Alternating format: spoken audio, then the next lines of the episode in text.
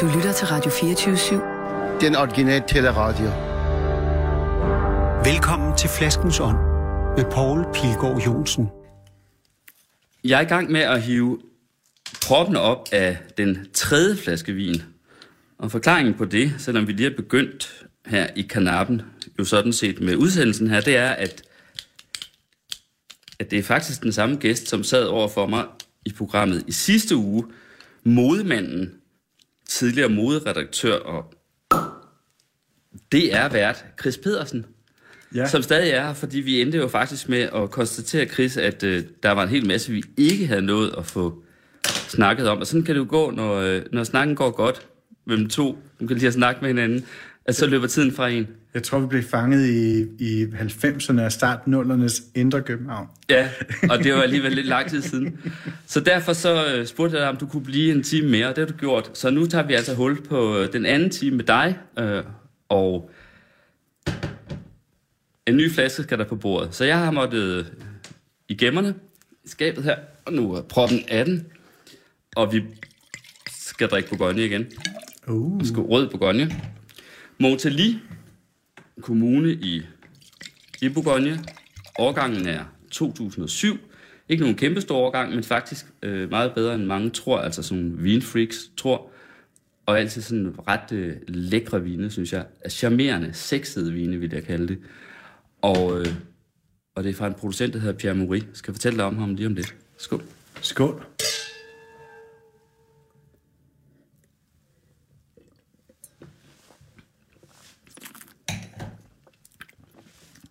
Mm, det smager meget godt, synes du ikke? Ja, det skal Jo. jeg jo ikke sidde og sige som vært. Jamen, jeg bliver faktisk virkelig glad, fordi at, at øhm, da du ringede og spurgte, hvilke vine jeg foretræk, der, øh, der kom jeg lidt til kort. Jeg kan virkelig godt lide at drikke god vin, og jeg kan også godt lide at spise god mad, men jeg er aldrig blevet oplært i vin. Ja. Så jeg har simpelthen ikke noget sprog for det. Jeg har bare, der er nogle ting, jeg godt kan lide. Øhm, men jeg er altid afhængig, når jeg går ind på en restaurant, af at, at den, jeg er sammen med, kan finde ud af at bestille. Og, øh, og, og, og så bad jeg dig bare om, at det skulle være nogle ting, der var særlige, eller havde en Ja. særlig duft. Og den her, den har sådan en... Øhm,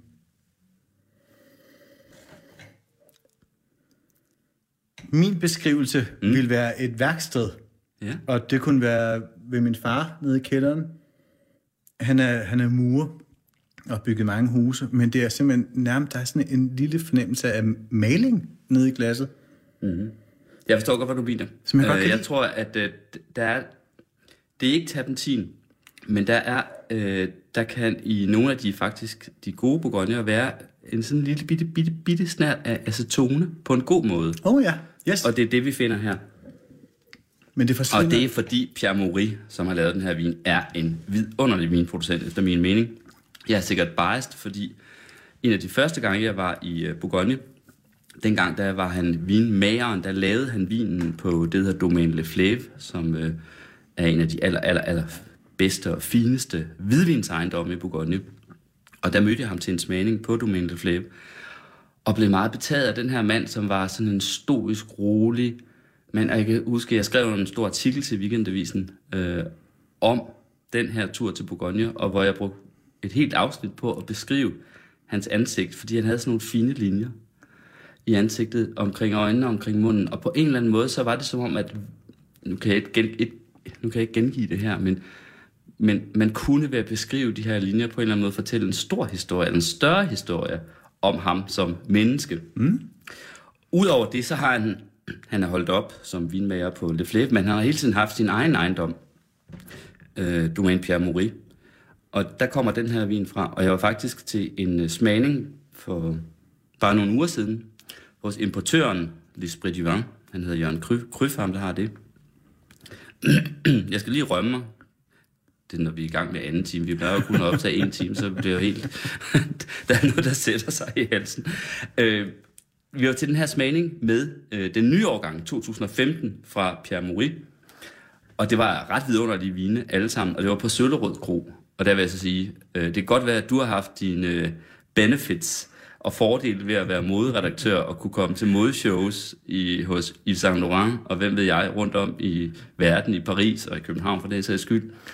Men nogle gange som øh, vinskribent og som øh, en, der beskæftiger sig med vin i medierne, så bliver man også inviteret til noget, der er sjovt. Og det er sådan en smagning der på Søllerød Kro med efterfølgende middag. det kan jeg godt love dig. Skål igen, Chris Skål. Pedersen. Nu har jeg lært at sige det der bløde fynske D. Det bliver min mor Og, for. og tak fordi du er blevet hjemme hos mig, Poul Pilgaard, i kanappen. Og spørgsmålet er, hvorfra vi skal fortsætte. Der skete jo det i den lille pause, vi har haft mellem første og anden time, så røg vi en cigaret, og nu ligger de stadig på bordet, så jeg vil sige, at du er meget velkommen til at ryge, hvis du har lyst undervejs. Kommer jeg nok til. Vi har talt om din øh, barndom i øh, Kærteminde. Mm. Vi har talt om øh, din ensomhed. Vi har talt om, hvordan det var øh, at være en øh, noget anderledes og ensom dreng, der i minde, Hvilket du sådan set stadigvæk er, på en eller anden måde. Et eller andet sted. Og det skal man jo så bare gå ind og lytte udsendelsen fra i sidste uge, for at, for at kyndige sig om. Så det behøver vi ikke gentage. Men jeg synes, det kunne være, faktisk være meget sjovere at begynde et, øh, et andet sted. Nemlig ved det, vi har talt om her, mens, øh, mens vi havde pause, kan vi jo kalde det. Ja, Nemlig om de unge. Fordi hele vores udsendelse kommer jo til at handle egentlig om at være ung i Aarhus og i København, og i Odense og i Kærteminde. Og øh, for tæt på 20 år siden, eller måske længere, ikke? Lige præcis, og du gav den gas øh, på alle bøssebarne og på alle øh, de bar, der også var hippe, men som ikke var bøsset, og i modebranchen senere. Og jeg glemte at få stillet et spørgsmål, eller jeg nåede ikke at få stillet et spørgsmål, som jeg synes var oplagt, nemlig,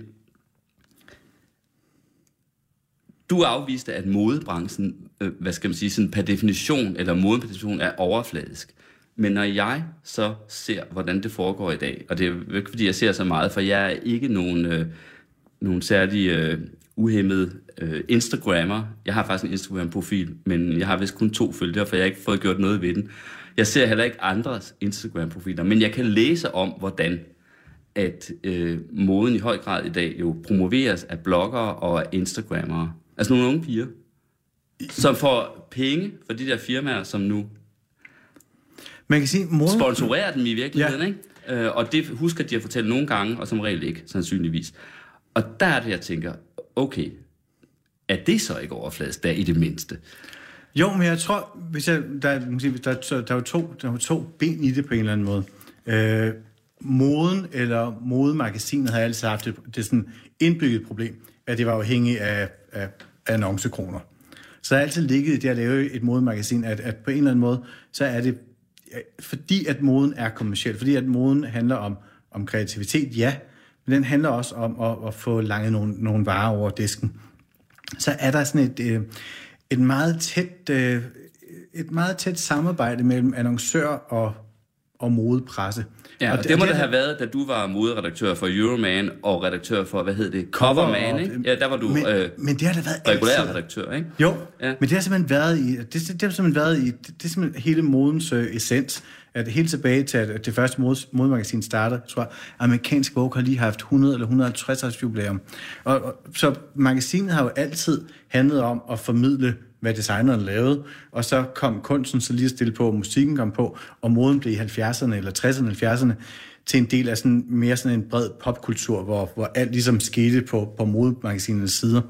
Jeg skal lige høre, høre, hvornår læste du din første Vogue egentlig? 10 eller 11. Altså, da du var 10 eller 11. 10 eller 11 Fordi år? at Katminde var... Øh, øh, Katminde er en meget lille by, men om sommeren bliver den meget stor. Ja. Og så var øh, der var... På det tidspunkt var der tre eller fire kiosker i Katminde.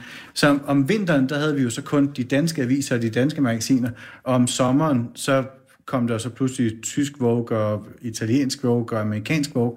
Og så kan jeg huske, at jeg købte for mine surt opsparede penge, da jeg har været 10 eller 11, ser jeg sådan et amerikansk Vogue og køber det og går hjem og sidder og bladrer i det. Og Og er det ikke rigtigt forstået, at Vogue er ligesom et... Vogue er, altså, Vogue er det største. det er det største, der er ikke Og, og igen, af. når man siger, hvad er, er, er moden overfladisk, så jo, men især amerikansk Vogue har haft sådan en enorm lang tradition for at, at bruge, at det Truman Capote skrev for amerikansk Vogue, uh, Joan Didion lavede et, et af sine me- mest berøm- berømte essays, skrev hun som praktikant på amerikansk Vogue. Amerikansk Vogue har været enormt dygtig til at bruge både øhm, store amerikanske forfattere og de store amerikanske kunstnere lavede ting til, til Vogue, sider. Så, så den der sådan, sammenkobling af finkultur og popkultur er i meget høj grad sket i Vogue og så amerikansk Harper's Bazaar. Men der fik jeg i hvert fald det første Vogue. Og det, der skete, der var den der fornemmelse af, at der er en verden derude, som ikke ligner den her, men der er noget helt andet ude i verden. Det var det, du oplevede ved at af. bladre i det, Ja, som 10 eller 11-årig. ja. Fordi pludselig kan jeg jo se det med, at der var, at, at, at, at der var folk, der var kunstnere, folk, der var musikere, der var mennesker, der var modeller eller fotografer, der var folk, der skrev, og jeg tror måske har jeg kun noget engelsk, men billederne talte ligesom nok til i hvert fald at give en eller anden form for sult efter, øh, efter det der sådan kosmopolitliv. Kunne du godt have det i fred for din mor? Det tror jeg sgu ikke, at jeg viste min mor. Det tror jeg, det har sikkert ligget op under sengen. Ikke som et, et, hvor andre drenge så har haft pornoblade, så havde jeg Vogue liggende. Og senere blev det jo så, så fandt jeg så Face ID, som øh, jeg tror, at ID eksisterer nu med The Face er lukket, men Face var for 80'er-generationen og 90'er-generationen. Sådan ligesom det sted, hvor du orienterede dig om moderne musik, og moderne billedkunst, om, øh, om skuespillere, om de bedste instruktør, om det vildeste tøj. Men magasinet var i 80'erne og 90'erne der, hvor man søgte sin information. Mm. Tag, lige, tag, tag lige en slurk. Skål. Skal jeg fortælle noget sjovt?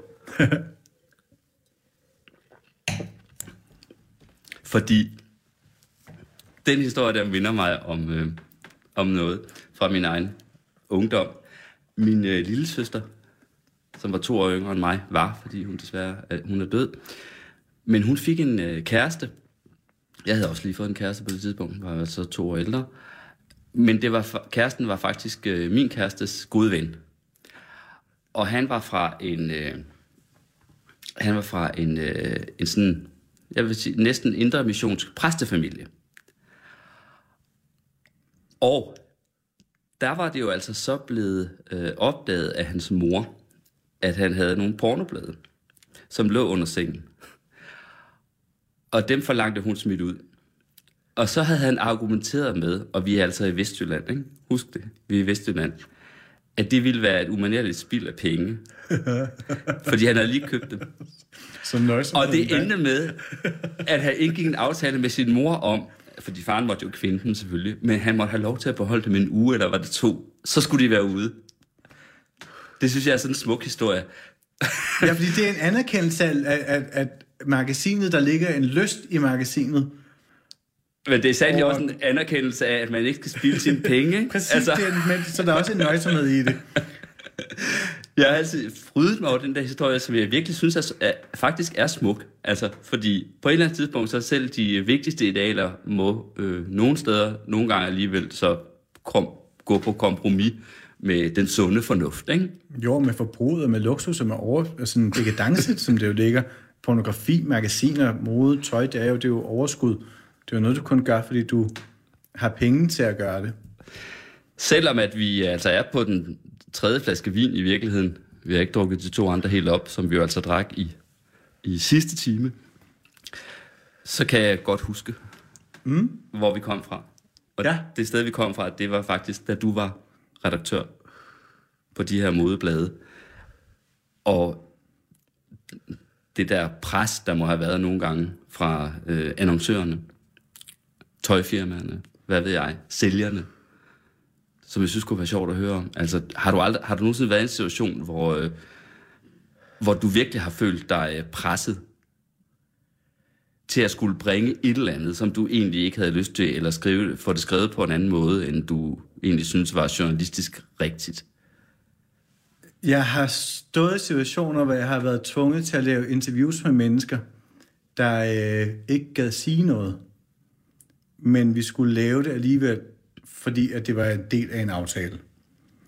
De skulle annoncere i bladet. De skulle annoncere i bladet, og Betale, så blev altså. man nødt til at bringe et interview. Men der ligger i det der, synes jeg i hvert fald i interviewet, sådan øh, grundnatur. Der ligger, at man skal, det er et give and take. Man, og at folk skal have noget på hjertet, når de bliver interviewet. Og, øh, men hvis det er et kommersielt interview, så har folk jo kun det på hjerte, der handler om at sælge deres produkt. Mm. Øhm, og der har jeg ved Gud der har jeg faktisk lavet en del ting. Der lærer man jo sin måde at skrive sig uden om, øh, om situationer på. Og i modens verden er det jo dermed, at der, der fortæller du aldrig virkeligheden. Mode handler om øh, den, øh, om den forstørrede virkelighed. Den handler om, om det, der drøster du glimmer ud over virkeligheden. Mm. Så du fortæller jo aldrig det der konkret sker. Man fortæller det der sker, og hvis der så ikke sker nok i situationen, så finder man på. Og, og i virkeligheden så går det lidt tilbage til det, jeg sagde, også der med, at, at, at moden har en, en, en grad af performance i sig, eller sådan af teater i sig, at det, det er en... Øhm, det er en visen sig frem, og visen sig frem fra sin bedste side. Og, og det ligger jo også i, i modmagasinets natur, at, at det er de smukke sider, du viser. Det er meget sjældent, at du læser. Det er meget sjældent, at du i et modmagasin læser det, det hårde interview, hvor, hvor man går til stålet og, og stiller sådan vilde spørgsmål, eller hvor folk krænger sig ud. Fordi at modmagasin, det er der, hvor du får lov til at vise dig frem fra de bedste side. Mm. Og det er også, og det ligger bare i, i billedet, i fotografiets natur også, at i pressefotografiet, som du viser i aviser, der er det meget sjældent, der er der meget sjældent lagt godt lys på dig, og du får ikke redigeret dine rynker væk. I modmagasinet bliver det forstørret og forlænget, eller får øh, ferskenhud udenpå, og du bliver stylet, men, men det er den bedste virkelighed, der bliver vist i magasinet, hvor, hvor i den traditionelle journalistik er det øh, simulerer man, at det er en virkelighed. Ja, det er det jo ikke. Men, men, men Chris Pedersen, jeg kan ikke lade være med at tænke på, nu, nu arbejder du så for Danmarks Radio, og øh, snart skal I sende en, øh, en, øh, nogle programmer, I har lavet om lykken, ikke? Jo. Og du laver, hvad skal man sige, ikke, vi må have lov at kalde det, seriøse ting nu, ikke? Og det kan du, og du har øh, evnerne til det, og så videre, lysten til det også. Har det aldrig budt dig imod, da du sad øh, i den der modeverden, på de der blade, og skulle øh, deltage i sådan en... Øh, en, en noget redigeret virkelighed, men jo også, øh, altså, hvor det til dels var fake, fordi at øh, I kun gjorde det, fordi I skulle please nogen. Jo, på den ene side, og nu kan man til at sige jo på en meget stor, men jeg tror altid, jeg har accepteret modens præmis. Altså, at, at, og, øh, og jeg tror også, på grund af den baggrund, jeg har, og på grund af den trang, jeg har haft til selv at, at at, at tilpasse mig, eller for accept, så har jeg accepteret, at moden er et sted, hvor du drømmer dig væk. Og det er også, når jeg lige vender tilbage til Vogue, første gang som 10-11-årig, det med at drømme sig væk i noget, det synes jeg, det er en del af moden. Så og, og, og hvis man skal gå imod den, så skal det bare ikke ske i, i et modemagasin. Så er det ikke der, at man skal stille de store spørgsmål. Men det betyder ikke, at man ikke sidder i nogle situationer så tænker, at øh, det her, det skulle vi ikke have lavet.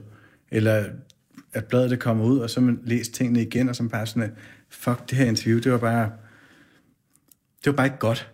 Og, og der blev ikke stillet de rigtige spørgsmål, og, og folk fik lov til at feje hen over det, der var kritikpunkterne i det. Jeg kan huske, i 90'erne, der udkom en bog, øh, Naomi Klein, som var en øh, amerikansk forsker, som lavede en bog, der hed No Logo, der handlede om øh, sweatshops og... øh, og Nike og de store amerikanske koncerner, hvordan de brugte børnearbejde og sådan noget. Og, og, og man ved jo med tøj, at hvis du går ned og køber et stykke billigt tøj med en masse broderi på, så det er jo lavet, du, du ved jo godt op i hovedet, at det er lavet på en forkert måde. Du kan jo ikke få et godt stykke tøj til 300 kroner. Der må i, på en eller anden, et eller andet sted i fødekæden er der gået noget galt. Men hvis du er i modemagasinets rum, så handler det om, om udtrykket. Og så går du altså ikke ned og begynder at dykke ned i, er det lavet af børnearbejder, eller er det lavet på en, en ubæredygtig måde. For det fungerer simpelthen ikke i det rum. Så jeg tror mere, at jeg har haft det sådan, at jeg i, i mange perioder kunne jeg mærke, at jeg begyndte at blive sådan et øh, ked af det. Jeg begyndte at have sådan en fornemmelse af, øh, også når vi er færdige med modeugen, at sådan en fornemmelse af at, øh, følte mig sådan tom. Og og, og så begyndte jeg at tænke rigtig meget over det der med, at når man får taletid, at, at når at hvis der er nogen, der gider at høre, hvis der er nogen, der gider at komme ind og se de ting, man laver, hvis der er nogen, der gider at høre på en, det er faktisk et enormt privilegie, at der er nogen, det er faktisk et enormt privilegie, at der er nogen, der gider at lytte til en, fordi der er rigtig mange mennesker, der ikke bliver lyttet til. Og hvis du så som journalist bliver ved med at kun at promovere mennesker, som ikke har andet på hjertet end deres business, så bliver det jo sådan en enorm sådan på et eller andet tidspunkt en enorm sådan flad fornemmelse at komme hjem. Man har knoklet mega hårdt, og det er pisse hårdt arbejde mod branchen. Det er sådan et, vi, vi arbejdede 12-14 timer om dagen. Jeg havde på det tidspunkt, eller da jeg stopper, der havde jeg deadline hver 14. dag på 200 sider. Der var øh, 3-4 middage om ugen og sådan noget. Det er et mega hårdt arbejde. Og der blev bare længere og længere imellem snapsene. Der blev længere og længere imellem, at jeg sådan følte, at vi havde sagt noget rigtigt omkring noget. Og, og, og det blev bare sådan flat for mig. Jeg synes, det begynder at blive sådan et... Øh, jeg synes, at jeg begyndte at få fornemmelsen af, at jeg tog min privilegier for givet, men jeg begynder også at få en fornemmelse af, at mange af dem, der stillede op, tog deres privilegier for givet. Og, og det blev flat og blev til sådan en, øh, sådan, faktisk en ret sådan afgrundsdyb øh, tristesse. Giver det mening? Mm. Altså den der sådan fornemmelse af, at man sådan lidt, hvad man egentlig, hvad har man gang i? Altså at vi, vi, vi er bare i gang med at sælge hele tiden, men, øh, men tænk, hvis man kunne få åbnet nogle af de her emner op, og så fortælle bare en smule mere, fortælle noget om, øh, jeg har bare egentlig lyst til at, at begynde at arbejde lidt mere med mennesker, og, mm. og lidt mere med, med samtalen, og lidt mere sådan lidt med øh, meningsudvekslinger. Og, og det du er kommet til, og du sagde i sidste time, og jeg vil lige, lad os lige tage en skål undervejs. Skål her. Og så lige som en lytteoplysning sige, at vi er altså i gang med anden time af mit besøg af Chris Pedersen er hjemme i kanappen. Vi simpelthen øh, vi har udvidet det til, til to uger. Og øh, i sidste uge, der fortalte du, at øh, eller udsendelsen, der blev sendt i sidste uge, der fortalte du jo, at du øh, ved at møde nogle helt andre mennesker, en anden type mennesker, ude på Danmarks Radio, da du begyndte at lave tv. Mm? Nogle mennesker, der var ældre end dig, ikke? Jo. Måske så de også anderledes ud, end de gør i modbranchen, vil jeg tro. At der sker der noget med dig. Ja, for der, der sker jo bare det der fornemmelse. Jeg tror, egentlig den grundlæggende fornemmelse var, at jeg fik et, øh, en meget stor respekt for min taletid. Og, og når jeg siger min taletid, så og det er jo ikke det, er jo ikke det der arbejde på der, så, men det med at øh, At have adgang til medierne, eller Ja. til at At mange man mennesker har- hører og læser og ser en. Ja, Ja. altså så har man sgu også øh, så har man sgu en eller anden form for pligt til at bidrage med noget bare en gang imellem. Mm. Og, øh, og så tror jeg også, og, og det på en eller anden måde, så faldt det enormt meget sammen også med nogle politiske strømninger, og måske også sådan en stigende bevidsthed om, hvad det var for en kultur, jeg var kommet af. For, for, jeg, for mig så jeg sådan et meget, et meget tydeligt link i forhold til, hvordan jeg kom, det tidspunkt, jeg kommer ind i modbranchen på, er jo i slut 90'erne, start 0'erne, begynder jeg at, at skrive lidt, og jeg kommer til New York og starter på, på et blad, der hedder Nylon New York. Øhm, og lige så begynder at skrive om mode derovre. Men det var også en periode, der hvor jeg bliver voksen, er også en periode, hvor, sådan, hvor vi talte ikke om særlig mange ting, der ikke handlede om noget, der var sjovt, eller noget, der handlede om tøj, eller om udseende, eller men de ydre ting var ligesom bare nok. Og, og det er jo i samme periode, hvor, hvor hele samfundet eksploderer i, i altså overskud og samtalekøkkener og øh, friværdi. Mm. Der sker jo også en ting, der begynder at komme enormt mange penge i samfundet i, vil jeg sige, slut 90'erne, mm. start 0'erne. Det er jo også der, hvor man får en tv-serie som Sex and the City, hvor, øh, hvor lige pludselig så bliver, så bliver brandnavne, som aldrig sådan luksus, havde jo ikke i 90'erne, luksus var jo forbeholdt de rige, øh, navn som Chanel, Yves Saint Laurent, Christian Dior, som rigtig mange kender nu, var jo ikke sådan household-navne bare 15 år tilbage. Hvad betyder det? Household navn? Som Altså noget, som alle har navn- derhjemme, eller hvad? Navne, som alle kender. Okay. Og det, der sker med Sex and the City-serien, det er jo, at, at forbrug, at Sex and the City, hvis man lige går tilbage, er den her serie om den her unge klummes- klummeskribent, som bor i New York, og hun er single, og hun har, har tre single veninder. Men det, der er interessant i serien, det er, at, at tøj og forbrug bliver til øh, den femte karakter. Hvis du kigger på serien, så begynder øh, brandnavne at optræde hyppigere og hyppigere, og, og tøjet bliver til en bliver til den femte karakter i filmen, eller i, i serien, fordi at, det er, at de alle sammen skifter tøj hele tiden, og de nævner deres brandnavne. Shopping bliver en enormt stor ting af det, men shopping bliver til sådan en, øh, en form for, øh, bliver til en, en kultur i sig selv i løbet af begyndelsen af nullerne. Så, så hele det her med forbruget får bare lige pludselig en, en enorm stor fylde, som... Og det, du, du kommer til at se tilbage på, siger du, den tid, da du sad selv midt i det. Og så nævner du også politik. Men hvad havde det med politik at gøre? Jamen der tænker jeg bare, at det, med, at det der så sker for mig nu, altså hvis jeg kigger på, hvordan, hvordan er verden så begyndt at forandre sig det sidste på, det er, at jeg har tænkt meget over, at øhm, der sker noget med sociale medier inden for, og det, havde det sådan noget 5-6, de sidste 5-6 år. Jo, men det, det, det, er jo en hel, øh, det er jo et helt tema for sig selv. Altså mange af de magasiner, som eksisterede for fem år siden, de findes jo ikke længere. Nej, og, men, Der er ikke nogen, der køber dem længere. Men, nogle er kommet på nettet, nogle har holdt helt op. Ikke? Det er jo erstattet af bloggere, Instagrammer, som jeg nævnte før. Ja, Øh, kendte reality-familier, altså. og hvis man prøver at lave en, en fin sammenligning, fordi jeg talte med en, øh, en øh, øh, hollandsk forsker, som havde forsket i skønhed og i udseende, og hun lavede sådan en ret sjov sammenligning som, i forhold til, hvad, hvad sker der i vores kultur fra, fra øhm, øhm, tekstmedie til billedmedie. Og det er kontaktannoncen. At i 90'erne, da jeg kom til København, der lavede man stadigvæk kontaktannoncer. Det var altså i pænbladet. Der kunne man sådan skrive, sende sådan, øh, en beskrivelse af sig selv ind, sådan at, hey, jeg er så så gammel, og, og jeg leder efter den her en type, og jeg hørte det her type musik. Og jeg lavede faktisk sådan en, en kontaktannonce, og det var min ansøgning til reklameskolen i sin tid. Det var en lille- Okay, men, men du havde ikke lavet den som en ansøgning, vel? Øh, oprindeligt. Jo, det var min måde at søge ind på reklameskolen. Men har du aldrig haft en annonce i Panbladet selv? Nej, for jeg brugte det kun som en ansøgning, men det var bare de der sådan 20 små ord, der skulle øh, beskrive, hvem jeg var. Men det har du ikke selv haft? Det havde jeg ikke brug for. Der havde jeg Nej, meget- det kan man kunne forstå på 50 det, du fortalte i sidste time, at, øh, at du blev hængende på de der bar, indtil I blev smidt ud til sidst. Jeg vejede 60 kilo, så det var, sådan, det var fint. Det, jeg behøvede ikke på en kontakt på det tidspunkt. Men der sker noget med udviklingen, at da internettet kommer, så pludselig får øh, kontaktannoncen koblet et fotografi på. Og så har du pludselig både fotoet og kontaktannoncen. Men billedet bliver vigtigere, fordi du så får, nu hvor vi har mobiltelefonen, så har vi nu har vi så Grindr og Tinder og Hvad det er alle så sammen. homo-appsene. Mm. Men der er det kun billedet.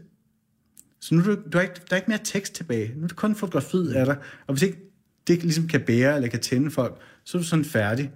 Så det er en ret fin beskrivelse af, hvordan vi er gået fra, øh, fra tekst og fra indhold til tekst-indhold plus et billede til, at billedet bare er blevet en ultimativ.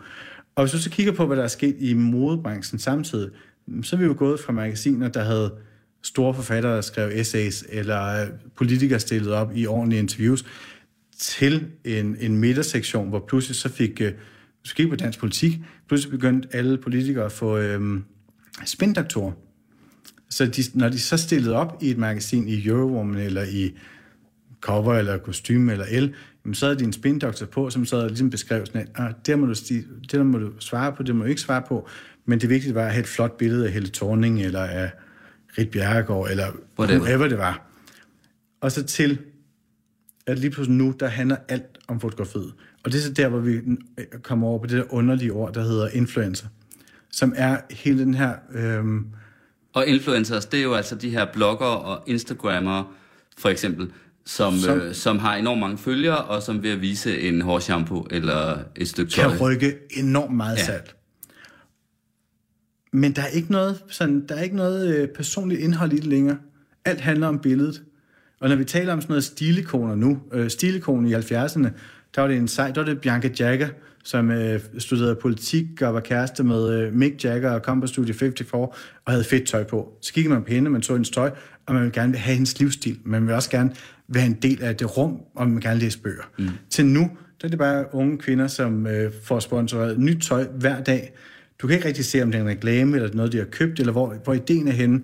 Det er bare et nyt billede af en ny kvinde hele tiden, men der er ikke rigtig... De vil ikke noget med deres taletid mere, andet end at, at sælge produkter.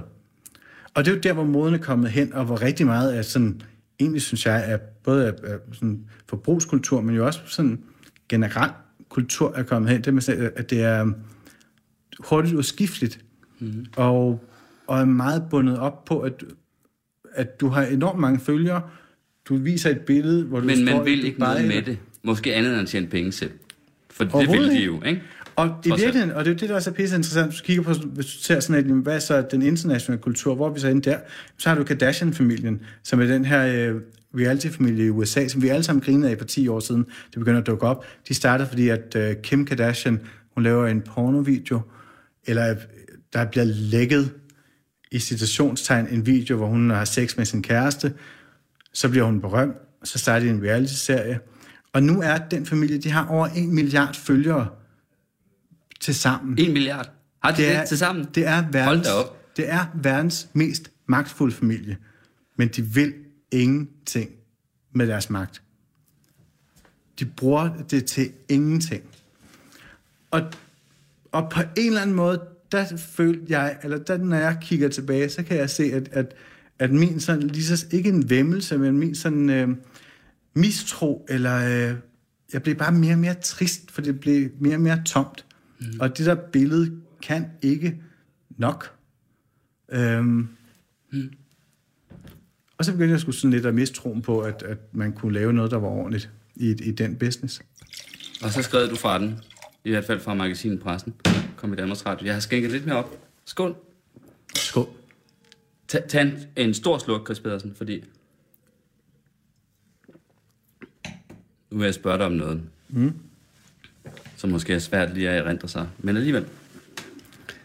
Hvis du nu skulle Ja. have skrevet en kontaktannonce i Panbladet. Gud. altså, i homobladet, ikke? Mm. Dengang. Hvad skal vi sige?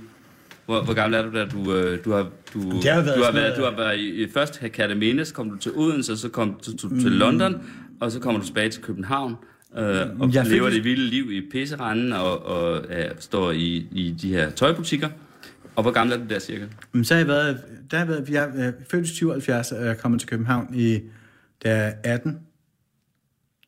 Så det har været, det har så været 95, 96. Ja. Så altså, da du, hvis du nu skulle have skrevet sådan en annonce, da du var 20, mm. til Panbladet, for at finde en fyr, hvad Ja. ville du så have skrevet, tror du? Det jeg altid har gjort, det er at ramse ting op, jeg godt kan lide. og så er jeg, så er øh, alligevel så selvbevidst, at det handler om at sætte ordene sammen på en måde, så der kommer en overraskelse en gang imellem.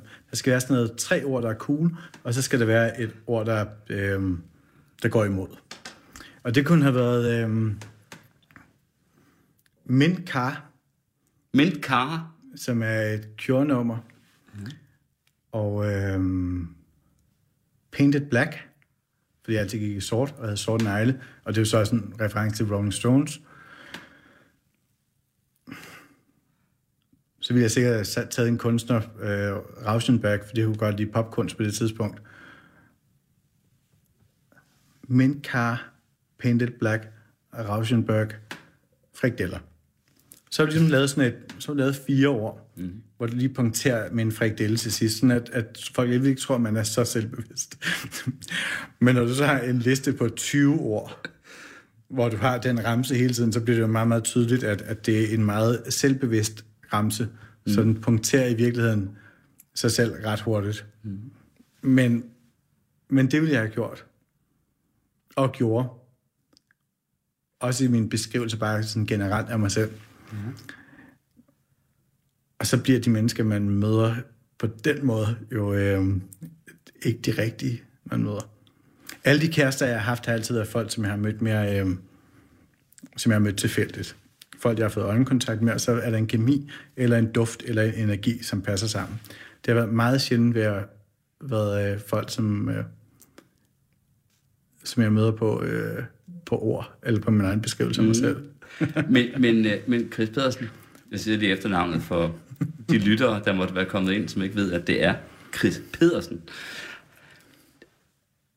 Jeg kan ikke lade være med at sidde og tænke på, at den måde, du beskriver øh, øh, sådan en kontaktannonce, som du ville have skrevet dengang, jo øh, egentlig er indbegrebet af sådan den ironiske generation. Fuldstændig. Det er jo. Og- Og, og, og det er jo det, der er så fucking svært. Det er det med, at, at man vokser op i en tid... Eller det gør alle. Alle vokser op med deres tid omkring sig, og, og den tid præger en. Og, og det vil jo også sige, at jeg er vokset op med... Jeg kan huske, at jeg kom til København, at der er stereobar, som var den her klub nede på Israels Plads. Mm. Jeg kunne huske at komme derned, og Master Fatman var der, og øh, Stockmann-søstrene, som havde sådan nogle sorte latexdragter på, og øh, Martin Kongsted. Og jeg husker, at jeg kiggede på dem og var sådan, fuck, den klub vil jeg gerne være en del af. Og så begynder man at lære sproget. Chefer, som er det her sådan undergrundsmagasin i. København, ikke? Mm. som er enormt toneangivende, og som jo basically var sådan en stor, på en eller anden måde, en sviner på alt omkring sig. Det er jo det, er jo det sprog, man lærer at navigere i. Øhm, og, og hvis man ligesom har, har lært at navigere i det sprog, så er det jo, det var i hvert fald for mig, var det det sprog, jeg tog videre. Nu, nu vil jeg egentlig prøve at fjerne mand fra mine sætninger og sige, men det var det sprog, jeg lærte at navigere i, og så er det også det sprog, jeg lærer at, at, at, at, at udtrykke mig i. Og det var ironikersproget. Ja, og som jo lige så stille jo så fører til både en dyrkelse af overflade, men som jo også på en eller anden måde ender med sådan en, en der ligger jo i ironien også en desillusion. For der ligger jo også i ironien sådan en, en fornemmelse af, at du kan ikke kan rigtig trænge ind nogen steder, for du kan altid, øh, og det er jo egentlig det, jeg altid synes var så enormt svært ved ironi, at det der med, at du ved aldrig, hvad folk rigtig siger. Fordi hvis de så siger noget, som er vildt, eller noget, som har en, øh, en holdning, en politisk holdning, og du så holder folk til indsigt for den, så kan de altid sige, at det var bare for sjov. Mm. Og så kan du vaske hænder på, at det bare var for sjov. Og det bliver et enormt svært rum at være i. Det er rigtig sket, når man er ung. Men jeg, jeg, for mig skete det, jeg synes bare, der begynder sådan noget i, i 30'erne, det med, at pludselig begynder der at melde noget virk, virkelighed sig ind. Alvoren. Alvoren dukker det, op, ikke? Det skal vi lige snakke om, men jeg skal altså lige fortælle dig en sjov ting. Vi skal skåle først. Skål. Skål. Det er altså vidunderligt vin, det her. Det, det, det, Det er meget, meget dejligt. Det, jamen, det, er, det løber så blidt ind i en, på en eller anden måde. Jeg kom meget på stereo men mig har du så åbenbart ikke lagt mærke til dengang, kan jeg forstå. Men jeg kom faktisk meget sammen med nogle af mine venner, der, og, øh, og det var jo det fedeste sted på et givet tidspunkt. Det var det virkelig. Og derfor ville vi selvfølgelig gerne være der. Men vi var utilfredse med vinen der. det var sådan nogle folk, der var meget interesserede i vin, ligesom jeg. Så øh, faktisk så gjorde øh, vi det, eller jeg gjorde det, at jeg sned med ind. Ja, og, og faktisk så, jeg havde, jeg havde allerede bil dengang, så jeg øh, kom noget champagne. Det har været vinter her, fordi de kunne huske, jeg kan huske, de kunne holde sig kolde bag bilen. Så parkerede jeg simpelthen bilen øh, udenfor. Så måtte den så stå der til, til næste dag, når jeg kunne hente den igen. Men med champagne i bagagerummet. Og så gik vi ud og hentede i løbet af aftenen den ene flaske efter den anden, og så drak vi jo skide godt. Virkelig god vin, ikke? Og vi gik selvfølgelig op og købte øh, nogle flasker af noget, øh, sikkert noget det billigste, vi kunne få, for at have nogle champagneglasser, for der, der alligevel stod øh, en flaske eller to på bordet, ikke? Men altså, under bordene, og bag ved sofaerne, og bag ved stolene, der stod jo de flasker, som vi rigtig sad og drak. Og jeg talte faktisk en gang med en, der arbejdet dernede, hvor de som fortalte, at de egentlig havde undret sig over, at tit så var der en masse andre flasker. End Men jeg det, de tænkte bare, at de vidste godt. Det er nu. Måske har de vidst det. jeg tror nok, ikke, vi hører til den kategori, som, øh, som man lod den slags passere med, bare fordi man gerne vil have dem som gæster. Men, men det må du egentlig have været i modebranchen. Altså, har du ikke været sådan en, der kunne komme ind til en hvilken som helst, et hvilket som helst show under modeugen? Altså, ligegyldigt om du kom for sent, eller om der var, du havde meldt dig til på forhånd, bare når de så, det var Chris Pedersen, der kom, så kunne du komme ind. Jo. Men det, er det, er jo- det, er jo sådan, det er jo enormt... Øh, det, er jo, det er jo pinligt. Eller det er det. Nej, det synes du nu, men det synes du vel ikke dengang? Jo, for jeg har faktisk altid haft... Jo, jo fordi der, der ligger sgu en eller anden ting i mig. Sådan, jeg bryder mig ikke om den der... Øh, jo, jeg, jeg bryder mig ikke om... At, jeg bryder mig ikke om at tage det for givet. Okay. Jeg, Der jeg ligger- tænkte, at du ville have synes, det var egentlig var fedt, fordi øh, vi talte om der i, i, i første udsendelse i sidste time, om hvordan at du... Øh, altså din opmærksomhedssøgen, eller opmærksomhedstrang, Jo, men den er Den kombineret med en, en meget ekstrem øh, øh, velopdragenhed, som jo også kommer fra, fra min familie, det med at opføre sig ordentligt. Sådan et, opføre sig ordentligt, men også en... Øh, jeg, jeg har aldrig taget for givet. Og de få gange, hvor jeg så har gjort det, eller været i en situation, hvor jeg har opført mig grimt. Der er jeg virkelig skammet mig. Det er sådan et, Opført jeg, dig grimt? Jo, men som er sådan noget, at, at hvis ikke... Øh, der er sådan en joke altid i moden, det med sådan, at man skal, hvem de vigtige sidder på forreste række, eller hvem sidder på de gode pladser og sådan noget. Og, og få gange har jeg pludselig skabt mig over et eller andet, men faktisk kan jeg huske egentlig tilbage til sådan noget, øh, Altså over, at du ikke havde fået en god nok plads?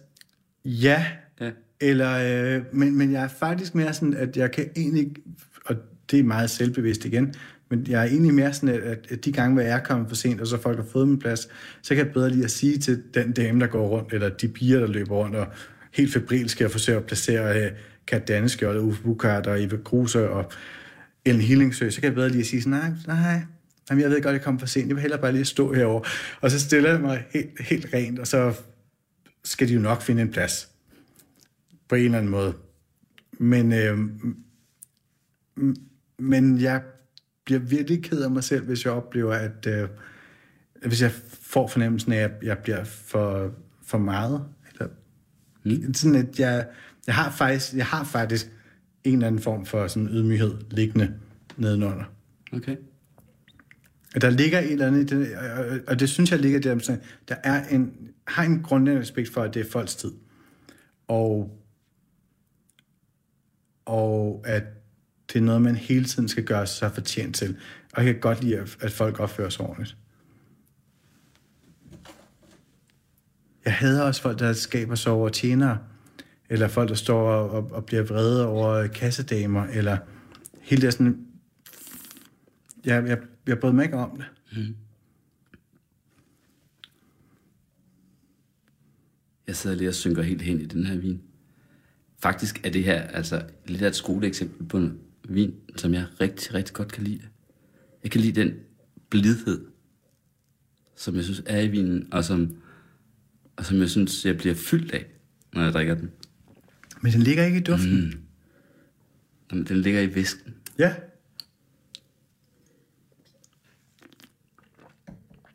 Jeg kunne godt fuldstændig svømme hen og væk i det her. Men nu sætter jeg mig lige op i stolen. Sådan her. Sådan, at øh, jeg kan fortsætte værtsrollen her, som, øh, som vært i flasken. Sådan. Fordi jeg har gjort nogle notater på mit papir her, mens, øh, mens du sad og talte. Jeg synes faktisk, der er en ting, som, øh, som er interessant i forhold til det, du sagde før med, når du kiggede tilbage på din egen generation, hvordan du egentlig fik næsten en slags afsmag på, øh, hvor lidt der egentlig var på spil. Altså, I festede to stoffer, og så videre. Der var gang i den. Men I ville egentlig ikke noget med det, andet end bare feste. Og der bliver det jo interessant. Hvor- Hvordan ser du egentlig på dem, der i dag har den alder, du havde dengang? Vil de noget? Jeg, er faktisk, jeg, jeg, kan huske, at jeg, sådan, for jeg havde sådan en meget skældsættende oplevelse sidste sommer. Der er en, ung forfatter, der hedder Thomas Korsgaard. Og det var ham, Han har der, været gæst i Flaskens Hånd. Ja, Man kan bare gå ind og, og i arkivet på Radio 24 hjemmeside under Flaskens Hånd og søge på Thomas Korsgaard. og jeg tror faktisk, han udkommer med en ny roman om, Okay. om et par uger. Mm. Øh, men det var ham, der skrev, hvis der kommer et menneske forbi. Præcis. Og han havde en udgivelsesfest, og øh, nogle af mine kammerater havde taget mig med ned til den. Og så ender jeg med at stå og tale med, øh, eller møder to, tre unge lyrikere. Og den ene var øh, Victor Bøj Lindholm, den anden var Kasper Erik, og den tredje, som jeg ikke kan huske navnet på, det var ham, der har skrevet bogen, der hedder Tekno. Og, og vi står og taler i sådan 10 minutter, og, og samtalen bliver sådan ret intens, og ret hurtigt begynder den at handle om øh, politik og samfund. Ja. Og, øh, og så kan jeg huske, at jeg sådan stopper på et tidspunkt, og så siger jeg til dem sådan, hey, det er sgu ret vildt at stå med folk på jeres alder, fordi de er alligevel sådan noget 10, 11, 12, 20 år yngre end jeg. Øhm, og jeg blev forbløffet over, at de var så opslugte af, af, sådan, af samfundet og af verden omkring dem. Og så siger Kasper Erik til mig, siger han, vores generation har ikke råd til ironi. Og den sætning, den satte sig i mig sådan, simpelthen så rent, at det var egentlig, at sådan, altså sådan, både, øh, både slog den sådan lige i maven, mens vi står i samtalen, men det var også virkelig, jeg spekulerede rigtig meget på efterfølgende. Men, men det, det gik op for mig, var jo dermed, at Da jeg gik ud på RUK for eksempel, jeg startede på kommunikation, og jeg kan huske, at, at det år, hvor, hvor vores kommunikationshold starter, der kommer rektoren ned, og så siger han, hey, vi vil gerne have, at I alle sammen øh, færdiggør jeres studie, fordi der kommer til at være rift om jer, og I skal nok få nogle fede job. Men vi får kun pengene for jer, hvis I færdiggør. Stort set alle dem, jeg kendte på det tidspunkt, blev headhunted lang tid før. Jeg skrev heller ikke mit speciale færdigt, og vi endte i ret gode job. Men den næste generation nu, der, det, er, det er en helt anden virkelighed, der er på spil nu. Og når folk de taler om, at, at unge mennesker er sådan, at ikke interesserer sig i politik, eller hvis vi kun laver et lighedstegn mellem Instagram og sociale medier, og så ungdomsgenerationen, så er det bare løjet forkert. Fordi lige synes jeg nu, at, at det er som om, at den unge generation skulle Øh, faktisk forholde sig ret ekstremt til, til deres samtid. Og til, Den er blevet politisk? Ja. Det, du siger? Ja, og det at være politisk er blevet en cool. Og jeg kan ikke lade være med at lave, for jeg, havde, jeg har sådan et... Den er blevet en hvad? Det er blevet en cool. Det er blevet en cool at forholde sig mm. til, øh, til politik og til samfund. Og jeg synes faktisk, at et af de mennesker, som jeg er virkelig imponeret over, det er jo sådan en, en ung kvinde, som Emma Holten, som jo i virkeligheden, hvis man kigger på Emma Holten, hende den unge feminist, mm. som har arbejdet med hele der hate porn, at faktisk, hvis man sådan lidt dissekerer, hvad er det, der sker med hende som menneske, ikke? så er det, hun bliver offer for den billedkultur, som kun er overfladet, også med sexbilleder og hele det, alt, det, vi, alt det, vi kritiserer de unge mennesker for. At de bare sender billeder af sig selv til højre og venstre og sådan noget. Hendes kæreste publicerer nogle nøgenbilleder af hende, eller sexbilleder af hende. Hun tager til genmæle, og så bliver hun en politisk stemme, som på meget få år har sat øh, hate porn på en global agenda og er blevet et ikon i Danmark. Så meget et ikon, at hun nu kan trække sig fra den offentlige debat, og har virkelig sat sit præg på den danske debat de sidste mange år. Men da hun starter, gjorde alle mennesker hende til grin. Men ungdomsgenerationen holdt fast i en, de unge kvinder dyrkede hende allerede der, som, wow, der sker noget lige nu. Og hvis man kigger på, også hvis man ser på, hvad der er sket i USA, synes jeg bare, at hele den her sådan, hele den her anti, anti-våben lovgivning, og hele den debat, der er startet nu. Efter skoleskyderne. Det er jo faktisk ja. som om, at der for første gang i rigtig, rigtig mange år er begyndt at komme en bevægelse af, altså en, en, en helt reel ungdomsbevægelse i USA igen. Men, men, men Chris, det er jo enormt interessant, det du siger. Ja, du griber til glasset, det gør jeg også. Det er jo enormt interessant, fordi der er jo en øh, generel fortælling, kan man vel sige i dag, om at øh, sådan generelt det er så fra de ældres side, en forfaldsfortælling om, at, øh,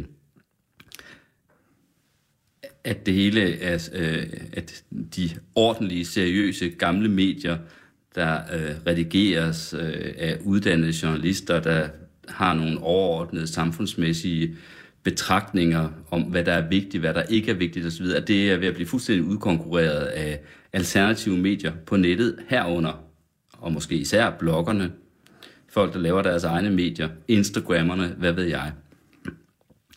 Og det, du sidder og siger nu, det er jo faktisk, at der er en anden bevægelse, som, som går i, i, i, i den modsatte retning. Jeg tror bare altid, du kan se til, der er altid sådan, der, du kan altid... Hvad skal der så ske med de, alle de her blogger, som vi nu tror... Øh, jeg tror, der kommer der til... bestemmer det hele, i hvert fald nej, i nogle brancher. Jeg tror, der kommer til at være sådan et, et, et riven tæppe væk under hele det her blogsystem. Tror du det? Ja, for jeg tror, at, at- det, som der er sket de sidste par år, det, igen er det en interessant ting, at når nye medier opstår, så opstår de meget ofte i en eller anden form for social boble. Og, du havde, og og det, som sociale medier kunne i starten, det var jo at connecte unge mennesker på tværs af landegrænser i den her sådan, øh, virkelighed, hvor, hvor lige pludselig var der unge mennesker, der fik et talerør, som gik uden for, for de etablerede medier. Pludselig så kunne en eller anden ung pige i Holstebro? Holstebro Herning? Hvor jeg Ja. fra? Eller Hvis hun af? havde et godt budskab, så kunne hun jo pludselig få følgere verden over. Så finder øh, de store marketinggiganter ud af, uh, de er interessante, de her piger.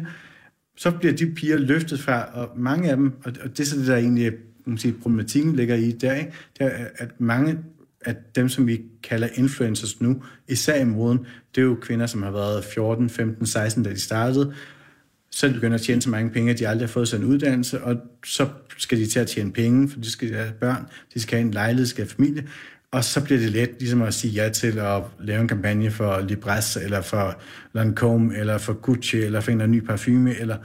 og så bliver det, det rum som de har haft, og egentlig var et rum, der handlede om, om dem og deres liv, det bliver til et, et kommersielt rum. Det, der er issueet i, i det rum, det er jo, at, at, at den der øh, øh, linjen eller grænsen mellem øh, kapital eller reklame og, og, og indhold er blevet fuldstændig udvæsket. Men, men det, der så sker på den anden side, det er jo, at der er jo nogle unge mennesker, som er kvikke nok til at begynde at se, at, at det der, det fungerer ikke. Nu skal vi til at tage tilbage. Nu skal vi til at have, have taletiden tilbage. Og så er der bare sket, tror jeg, også nogle ting sådan politisk og sådan identitetsmæssigt, identitetspolitikken, hele der med at, at tale om diversitet og øh, ny køn, øh, queerbevægelsen, har jo gjort, at, at, at, at der er en, en ungdomsgeneration, som fandme tager nogle emner op, som, som min generation bare ikke gjorde, og som forholder sig ekstremt politisk til, til hverdagen. Og jeg kan huske, at i 70'erne sagde man det der med, at, at feministbevægelsen, de havde det der slogan, var, der var, øh, det private er politisk. Og det synes jeg, det, det er sådan et, en ting, som jeg tænker på nu, det med, at det private er politisk. Jo, gud, det er faktisk pludselig biden igen. Fordi det med, at, at jeg, jeg der begynder at tænke over, at mit forbrug er politisk at når jeg lægger mine penge et sted, jamen, så er det et, et, et politisk forbrug. Uh, alt det, vi foretager, så vi er jo hele tiden politiske mennesker, samtidig med, at vi forbruger dyr. Men vi havde bare en lang periode, hvor forbruget var uh, ophøjet til en religion. Men det er altså sjovt, Chris, fordi jeg skal ikke have lidt mere vin her. Fordi hvis det var en religion, så, øh, så var du jo faktisk engang lidt af en ypperste præst. Ja. I den religion. Skål for det. Eller hvad vi nu skal sige. Jeg sidder og tænker på, da du går rundt der i Katteminde og bliver, og bliver øh, Føler mig øh, alene. øh, mobbet i skolen, føler dig alene, det er du blevet ved med, bliver kaldt homo-røv eller bøsserøv øh, af, af kammeraterne i skolen, og når de skriver det på væggene, så visker lærerne det ikke engang ud. Det kan, det, det kan stå der et helt år, ikke? Og du først får en form for, øh, hvad skal man sige, lettelse eller frihed eller forløsning, når du kommer til en større by. Hvis nu det havde, hvis nu det havde været i dag, at du havde været den tid, hvordan tror du egentlig, du havde fået dig en blog? Det var sådan en meget sjov tanke. Alle de ting, du gik rundt med, du læste Vogue som 10-årig eller 11-årig, og var optaget af det der.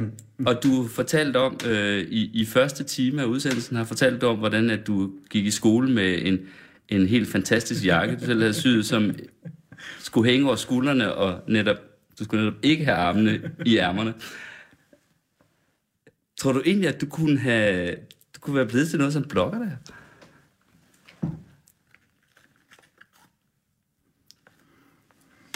Det æder med med svært. Men måske, fordi, men, jeg tror ikke, jeg havde selvtilliden. Nej. Jeg synes, det kræver enormt meget selvtillid at stille sig frem. Altså, det, det kræver, at man kan tåle at få slagene. Og øhm,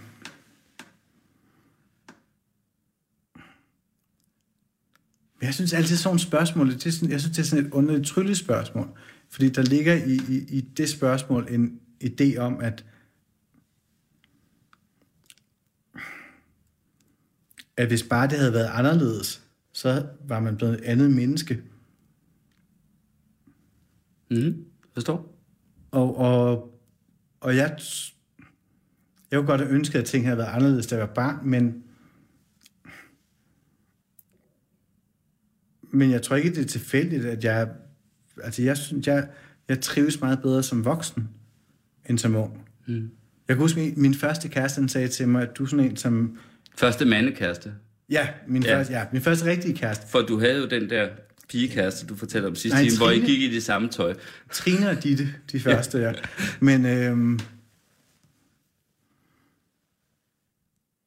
Dit første Men- mandekæreste. han sagde til mig, du er typen, som ikke er så køn nu, men du bliver rigtig pæn, når du bliver ældre. Og i det lå det der med, sådan, jeg, at jeg har et type ansigt eller en type krop, der egner sig til at, at være voksen. Og det tror jeg er rigtigt. Altså, jeg tror ikke, at... Øh, jeg tror, hvis du har vildt meget selvtid som barn, så kunne du... Der er jo masser, der også har været homo eller været skæve som børn, og som ikke har haft et... Som ikke har følt sig udsatte. Det gør jeg bare.